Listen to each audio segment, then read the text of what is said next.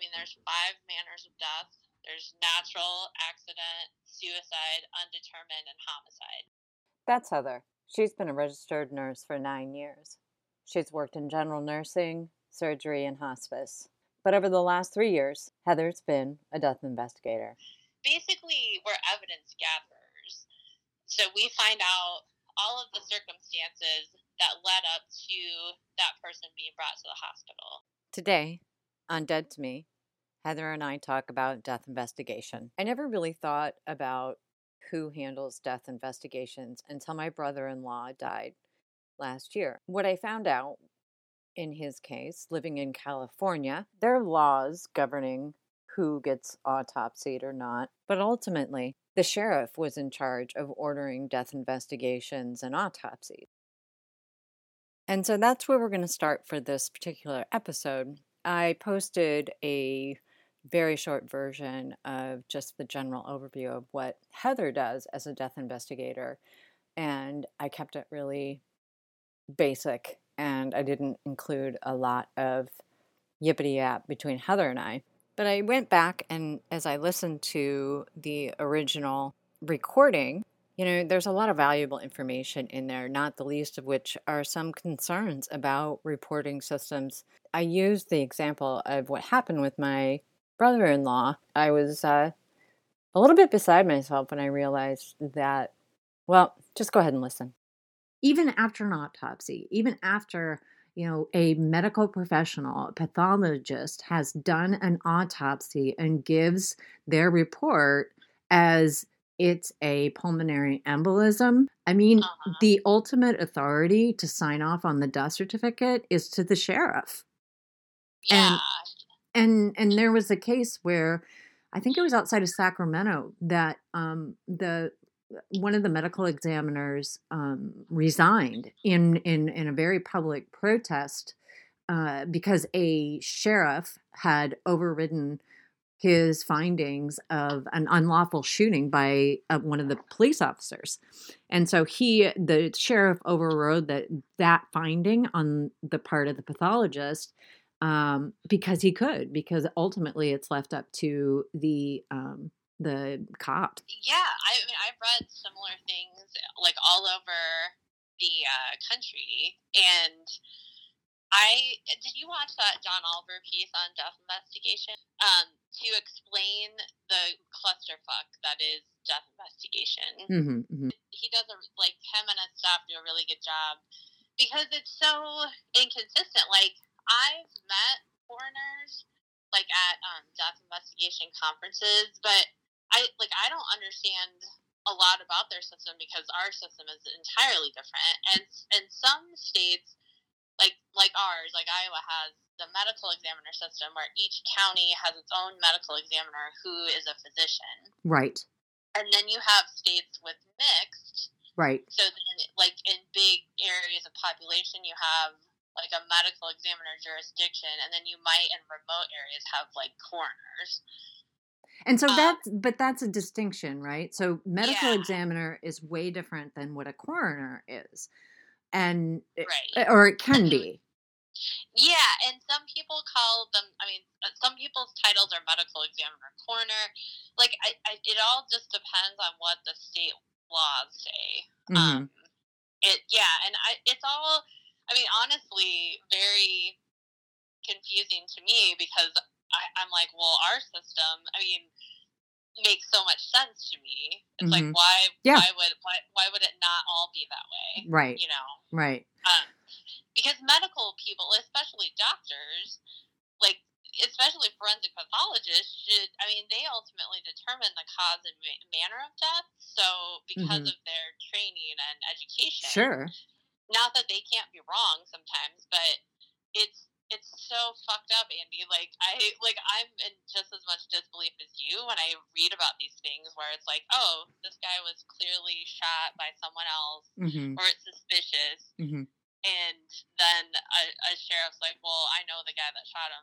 We're gonna call this an accident, like, right? And and they and and they're given that, and that's their purview for Iowa. You said it's on the county level, right? But yeah, ultimately yeah. nested under medical examiner? Like, how does that work exactly?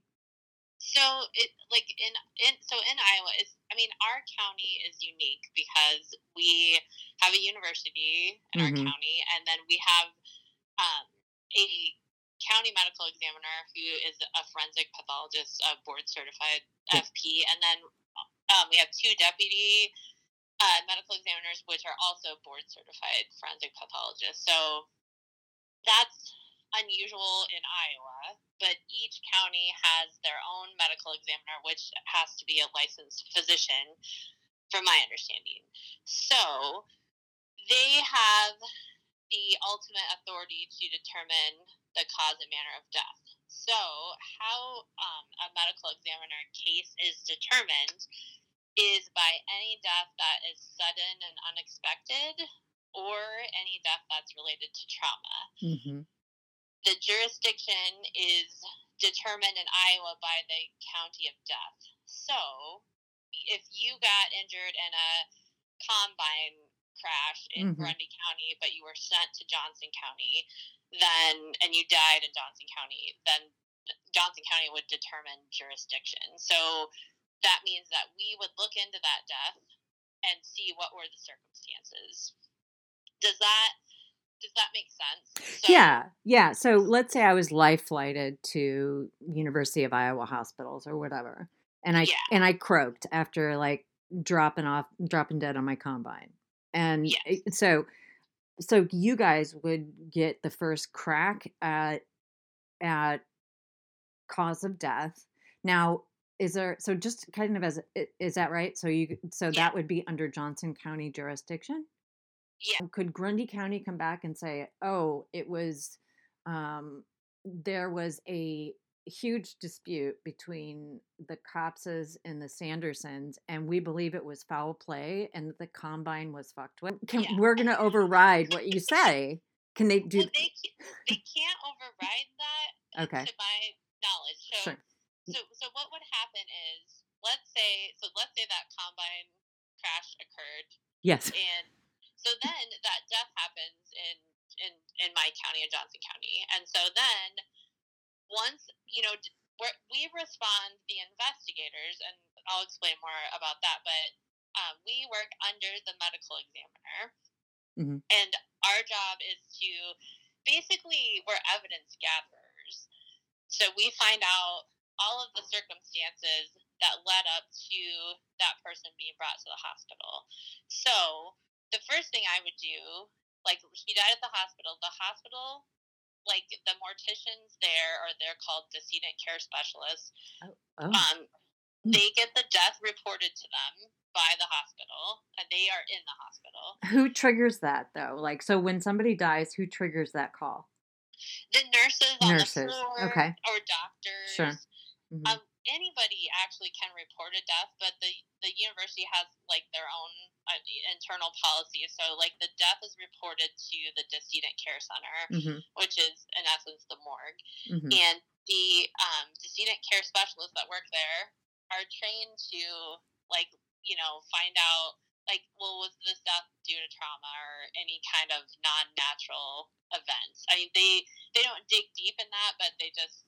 Um, they kind of try to find out those circumstances, and even if they're unclear, they just, they err on the side of caution and report all of those deaths to us. Mm-hmm. So then I get, I get, let's say I get this death. So I C has all this trauma from a combine crash. And so I call um, the family, if there is any, or like the legal next of kin. And I, I talk to them, I get a background on the history, like how they were feeling, you know, when's the mm-hmm. last time anyone saw them, you know, is this a normal, do they know how to drive a combine, right? You know, that kind of thing. Or have they had any recent altercations with anyone? You do ask, um, so you do ask that. Yeah, yeah, and then we'll call law enforcement also. And so, like, like you said, like, the law enforcement's like, hey, you know, the Sandersons and the Copses have had this feud about the combine. We think, you know, we suspect foul play. That, I mean, that's good information. I gather all that information. I report it to the medical examiner. But that, the medical examiner, like, we don't work for law enforcement. And so in our manners of death, I mean, there's five manners of death. There's natural, accident, suicide, undetermined, and homicide. Mm-hmm. Um, our manners of death, you know, we don't, even if law enforcement has concerns for foul play, like, they will look at the evidence from the autopsy as well as the investigative portion to help make their determination. Mm-hmm. Um, because we're independent of all law enforcement. Mm-hmm. Um, so, yeah, my job is basically not to make judgments or anything. I just gather as much information as possible as I can, and then I write up a report that, you know, basically like a narrative summary of everything that occurred, mm-hmm. and like all their health history. And then I, I do an external exam of, like, we call them decedents. I do an external exam, and I take like systematic photographs, and I document any trauma or absence of trauma. Mm-hmm. And so... Well, okay, wait. How do you determine an absence of trauma? Is it just that, like, so the combine accident, let's just say that, um, I, I, is it only when it's noteworthy? So, like, the entire body was bruised and whatever, except for this little portion on their back. Like, that would be noteworty. Yeah, well, yeah, and, and then, like, and, you know, I, it's very general because, I, like, I'm not a forensic pathologist, sure. but, I, like, it, The, we, that's why we have, like, a systematic way that we photograph people. Mm-hmm. Um, so, like, you know, let's say, uh, is, are there seatbelts in combines? I should probably know this. Um, I don't know if they, you know what? I don't know. There didn't use, let's say this is an old one. So, no. Okay. So, no. Mm-mm. So, like, like in, you know, let's say in a car crash and you have a seatbelt and There's tip, there can be, not always, but there can be, like, a definite linear, mm. like, set of abrasions that would indicate that they may have had a seatbelt on. Um, mm-hmm. So, like, like, that would be showing trauma, but, like, an absence of trauma would, like, in this case, the combine had no seatbelt, mm-hmm. and they had, like, let's say no bruising on on their abdomen at all, mm-hmm. or chest. Mm-hmm. Got so it. I would just take a photo. Like, it's not, I guess I should clarify, like, it's not my job to determine what kind of injuries they are. It's just, like, I just see one. Yeah. Like, I take a photo of it, and then I take a photo with a scale. Mm-hmm. And um, then I, like, all that goes, we have our, like, a system that each case file goes into a computerized system, and then the um, forensic pathologists are able to access that and use that in their determination of cause and manner of death. So that's that's what happens when somebody's in the hospital. Do you, I guess, do you respond, I mean, I'm, I'm assuming, like, houses and things like that. Do you act, do you respond to, like, car accidents or no? Yes. We really? Respond, yeah. On scene? Hmm. On scene, yeah. But not every jurisdiction is the same, you know, or, mm-hmm. uh, it's, you know, in every system is the same. It just depends on your population, how much staff you have, how well funded you are, mm. um, and like all, you know, all of our funding is through the county, um, and, you know, some counties that are more remote or rural may not have the same level of funding, mm-hmm. um, that just, in, in Iowa at least, yeah. I, that's just up to individual counties, but, uh, so, like, in our office, Let, for for deaths, like, we call them scene deaths, uh, if someone dies in the community, you know, typically if, if uh, nine one one is called or a call will come in for, like, a welfare check on a person, so uh, E M S might respond, like, paramedics, law enforcement might respond, and fire, the fire department might respond. And so, um, you know, whoever responds, they get to the person's house. However, the person is declared dead. Um, you know, the person might be in an obvious state of death, so E M S might not even respond. Um, so what would happen then is law enforcement would call the Emergency Communications Center for our county and request that the medical examiner be paged. Mm-hmm. So then we have a, our phone as our pager. That, so it's well, not it's not something giant that you wear on your fanny pack? No, no, it's just a cell phone. Okay, good. I, I died when I saw that. I wish I wish it I wish it were. and, and, and, so we'll get a page through the, the communication center asking us to call them back, and then they connect us with the law enforcement officer or the detective on the scene, and then we'll kind of gather what information is currently known, and then we will respond to the scene and do a joint scene investigation with law enforcement.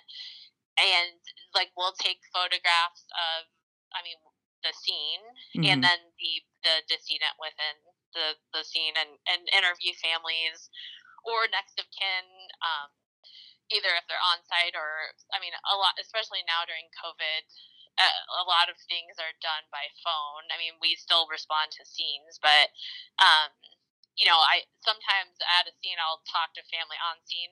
With mm-hmm. COVID, I probably will just give them a phone call, like tell them I will explain why I'm there and then call them later. Mm-hmm. Mm-hmm. But just the same, the same process, like finding out the circumstances of what the person, how they were feeling, you know, like, did they have a history of drug use? Did they have any recent illnesses, falls? I mean, I'm trying to, like, gather as much information of, on all the manners of death and to provide that to the medical examiner. And then I also ask law enforcement, too, like, do you have any concerns for anything suspicious? Or do you have a history of calls to this residence for, you know, domestic Dom- violence? Or, you know, I'm just throwing out examples. Sure. But yeah, so we'll do that. We'll also, um, with all deaths, we'll request reports from everybody. So medical records, um, law enforcement reports, E M S run reports, all of that. And that will all go in our file too, and the, to the medical examiner, so they can look at all, all of that. Two questions. So you take photos. Now, is there also, if there's a, if it's a crime, let's say, or a known crime, an obvious homicide or whatever, Does there is there also a um, uh, law enforcement representative that's taking photos, or do they rely on the death investigator to do that? No, they so law enforcement here has a crime scene investigation unit. So typically for like anything suspicious, even if it's not suspicious, the this crime scene um, officers that are trained Uh, will definitely show up to suspicious deaths, but a lot of times if it's not a suspicious death, um, law enforcement may still take photos, but definitely for anything suspicious, they would take their set of photos and then we would take our set, and we typically would try to coordinate that together. Um, it just depends on what the scene is and, you know, if warrants are needed um, t- to be obtained by law enforcement. Um, Sometimes, like, they'll ask that we wait to, you know, please respond to the scene, but we'll have to wait for these warrants before we can go in, mm-hmm. which is fine. I, like, I believe the Iowa Code, um, basically, um, the medical examiner investigators are allowed to basically photograph um, any anything that has to do with determining the cause and manner of death. Um, I mean, we would have to get permission, like, from the homeowner. Right. Um, but we don't need a warrant, per right. se, because we're not, we're not You're, long. You maintain autonomy as, as yes. okay. All right. So, yeah. Yeah, absolutely. So let me ask you this then. So if it does, like, this, say, this homicide, can anything that you use be then um, subpoenaed for use? Would it have yes. to be subpoenaed for use because you're not Uh, part of law enforcement? So if you guys yeah. can go in without a warrant, that means that your stuff can't be used in trial unless it's subpoenaed, right? Or, right. Okay.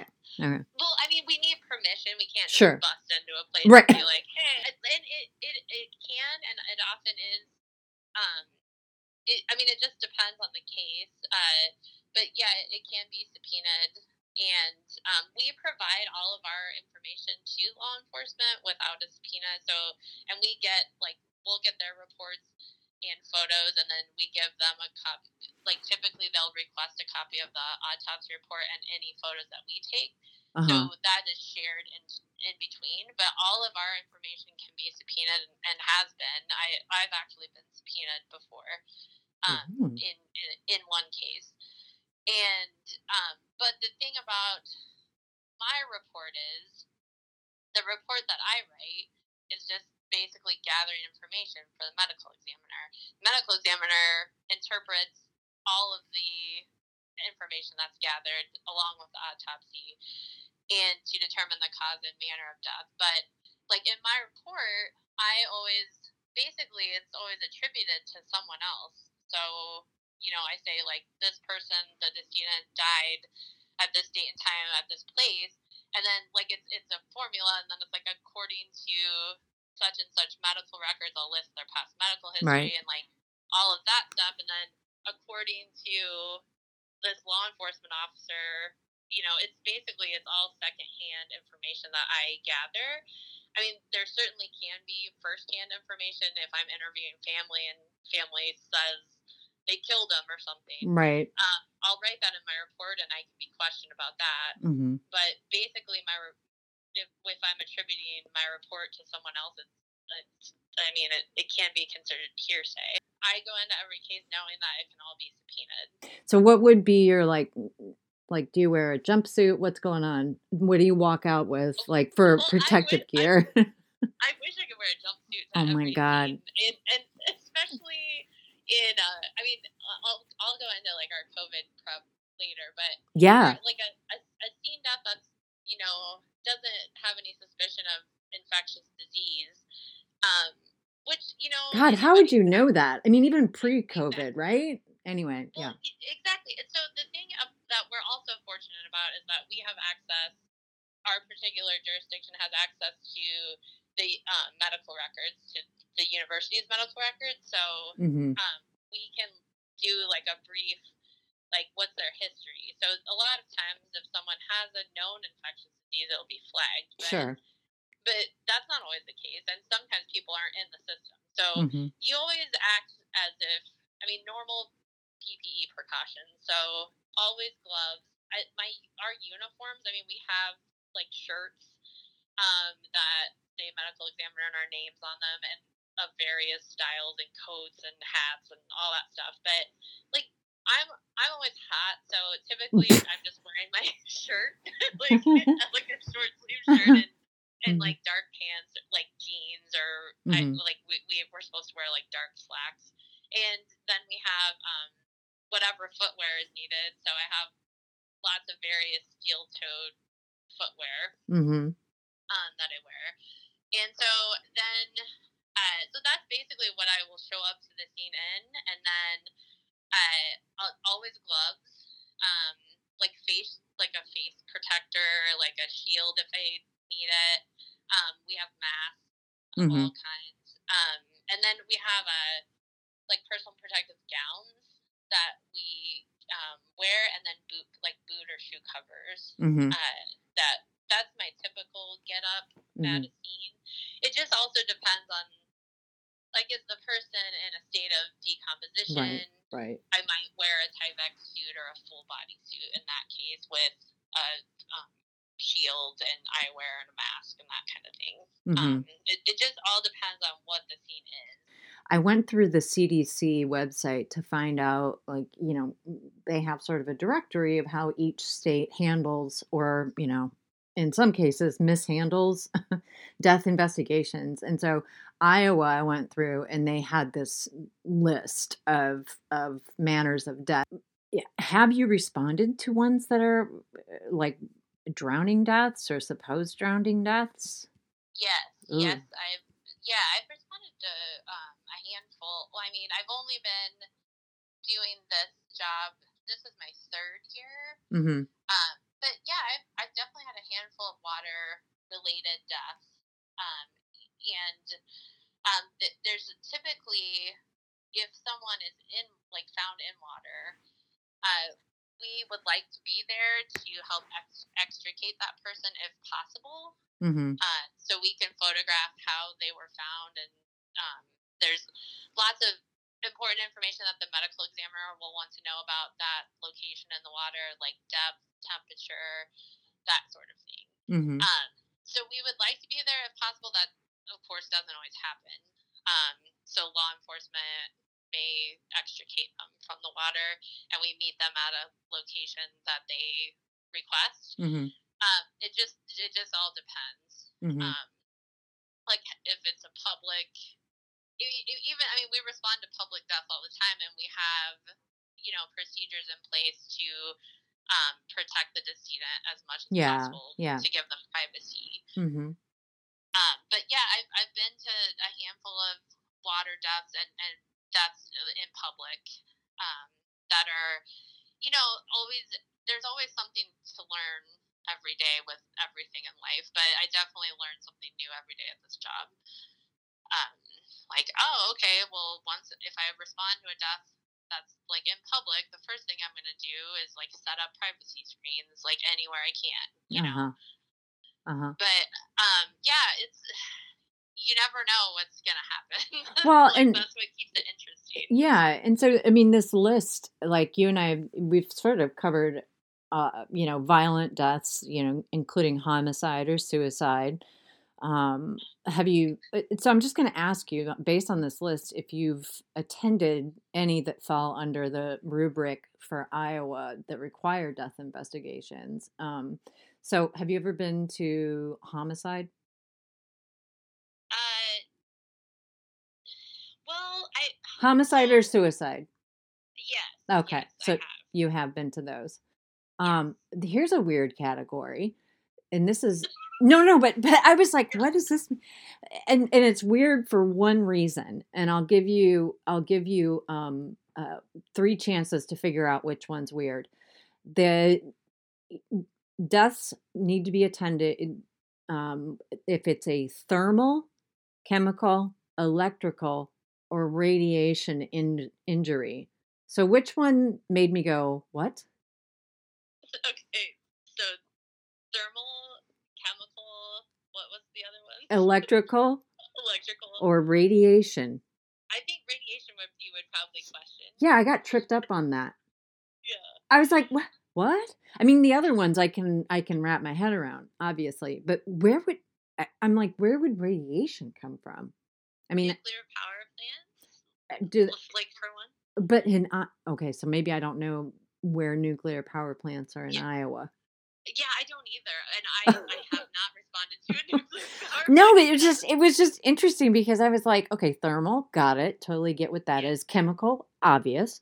Electrical, yep. And I'm like, radiation. Anyway, but that was just under Iowa specifically, and I'm like, huh, I wonder. Yeah. I mean, aliens, what do what are they not telling us?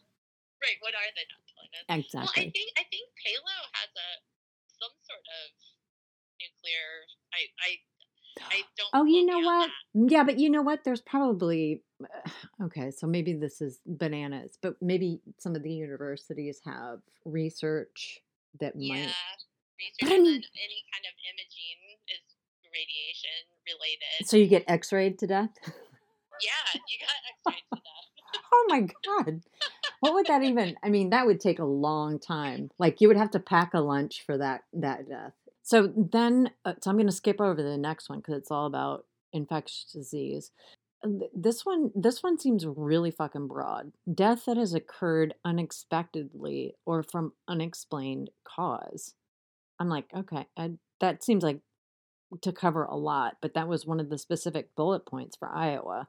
I can like elaborate on that yeah. a little bit. Yeah, yeah, yeah. So basically, I mean, like, so the criteria for a medical examiner case is any sudden or unexpected death. Uh-huh. So let's say, you know, I mean, especially um, in Iowa, um, you know, a, a lot of people happen to have heart disease and they might not be ill at the time, and they, you know, are living their lives and just going about their day, and they suddenly just, you know, collapse and die um, at, in their home, let's say. Mm-hmm. Um, mm-hmm. You know, they, they have a history of heart disease, but let's say, you know, they're, they're taking their medication. Right. They haven't had any recent illness, but so they're not expected to die. Right. You know? Yeah, yeah. And so, so, so, I mean, that's, that does cover like a broad landscape of, of, Um, disease, and it's it's basically like any death that occurs in the community that's like not okay. under the um, care of a physician, like on hospice. Mm-hmm. But any any death that occurs, even if it's a natural death that occurs in the community, like we'll respond to, to do an investigation to make sure that there's no concern for anything other than a natural death. Mm-hmm. Mm-hmm. So here's a here's a category that is like, I can't imagine, um, death of a person um, in jail or a correctional institution. Um, have you done any of that kind of work? Yes, we respond to and all all of those deaths, and you know our county has a, a large correctional facility yep. in it. Yep. So yes, they have yes. medical classification center there, right? Yeah. Okay. Yeah. I just know that from some of my other reporting. So. Yeah. Yep. So we respond all to make sure you know to like. You know, what kind of natural diseases they had, like just the same as any other death. Like, did they have any history of, you know, uh, altercations? Like, right. have they been feeling ill? You know, all the same questions. Mm-hmm. Don't they also have a hospice unit? They do. They okay. do. And, and, uh, yeah, I've responded to deaths there as well. Mm-hmm. That actually kind of made, I, I, I was glad to see that they had that. There, I don't know. It just seemed like, oh, absolutely, you know, yeah. I mean, these are our human beings, um, right?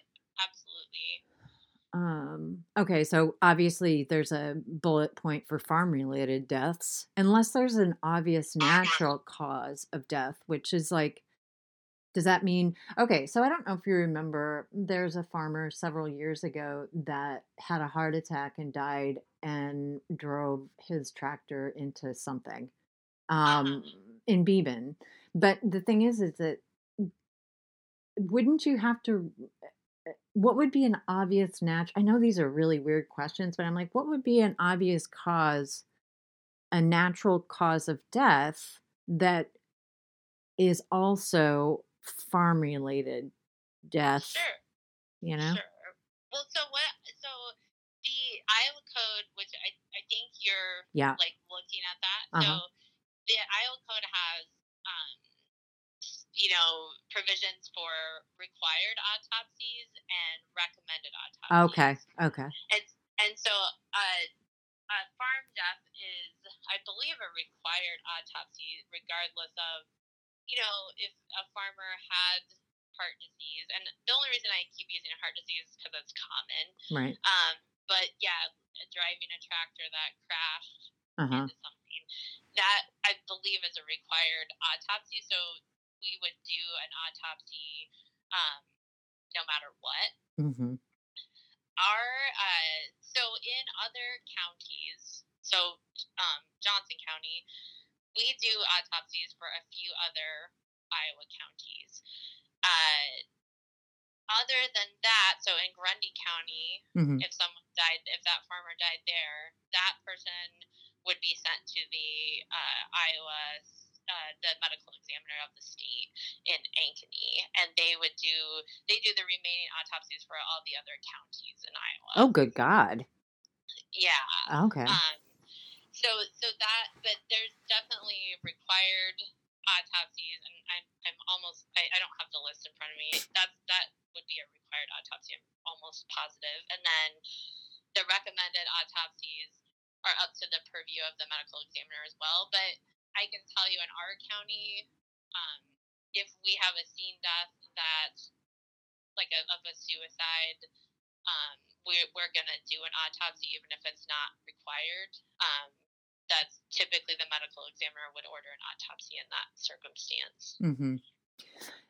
Here's one that seems like you could be, I mean, it depends, I guess, on how bad the tornado season is, but deaths due to natural disaster, including tornadoes.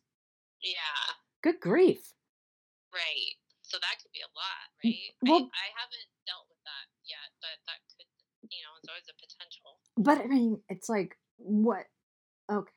I mean, so you would have to be some wizard to set up a situation where, let's say you're trying to cover up a homicide and, you know, like just happen to luck out and there's a tornado in the neighborhood and you throw like the person you poisoned onto right. the path of the, you know, E three tornado. I don't know. It just, it just seems like a lot. That could potentially be a lot. Well, the thing is, uh, and I don't know, I just, I mean, I can just speak from our from my experience, but typically with an autopsy, um, a toxicology would be ordered. But I mean, I'm, certainly that doesn't encompass everything. Um, but you know, with I mean, speaking of poisonings, with you know, certain poisoning, there are, if it's long term, there have been like um, external effects or you know, clues that might indicate that. Um, Well, and poisonings don't always mean something nefarious, do they? Right. No. Uh-uh. I, no. If someone, like, if someone's taking, you know, uh, heart medicine and they have poor kidney perfusion, mm-hmm. that can lead to, like, a buildup of excess medication, you know. Mm-hmm. Um, that's always possible. So, yeah, I mean, poisonings definitely don't, aren't always intentional. See, I'm always on the lookout for like Agatha Christie, some sort of arsenic poisoning. I know, I love those stories. So. There's always people that are drinking tea with like arsenic in it. And so just constantly left, right, and center. You know, the detectives on the scene are always like, oh, well, their, you know, their faces are red. That's, uh, that can be a sign of arsenic poisoning. So yeah. I'm always on the lookout for that when they're talking about poisons, but I, right. you know, it's never anything um, probably that sexy or deliberate. Right. I mean, I'm always trying to think of, uh, you know, I don't want to miss any piece of information, mm-hmm. um, you know, but sometimes it, sometimes when it's obvious, I can have a difficult time getting my head around it because I'm like, well, did we rule out everything, you know, but mm-hmm. yeah. It's also not my job to determine that either. You know, I just like, right. want to make sure that I do the best job that I can to, you know, help explain why this person died. The thing is, is in my opinion, you know, death comes to us all. We all know this, but if we just don't talk about it, like it's a part of life. We need to talk about it and not be afraid of it, you know, or at least be educated about it. Right. And, you know, I think the more you educate yourself and talk about it, you know, the, it takes away the less scary elements of it. And that's kind of why this whole idea of a podcast started. I haven't figured out sound. I haven't figured out microphones, if I should use them. I'm not terribly confident about my editing abilities. But one thing I do know is that Heather's great. And the people that have agreed to talk to me about death in one manner or another are great. And just a note about Heather is that her dad died several years ago. She's my younger sister's age. And her her dad and my dad, when my mom was pregnant with me, they were having cocktails at the Beaman Tap, which was the local watering hole. And the story was always that the call came that mom had gone into labor with me, and dad, sitting with Heather's dad, Kenny, decided that they could probably squeak in one more round before, before my dad had to go. I don't know what this podcast is going to be. I have a lot of different ideas. And I'm messing with a lot of different formats, et cetera.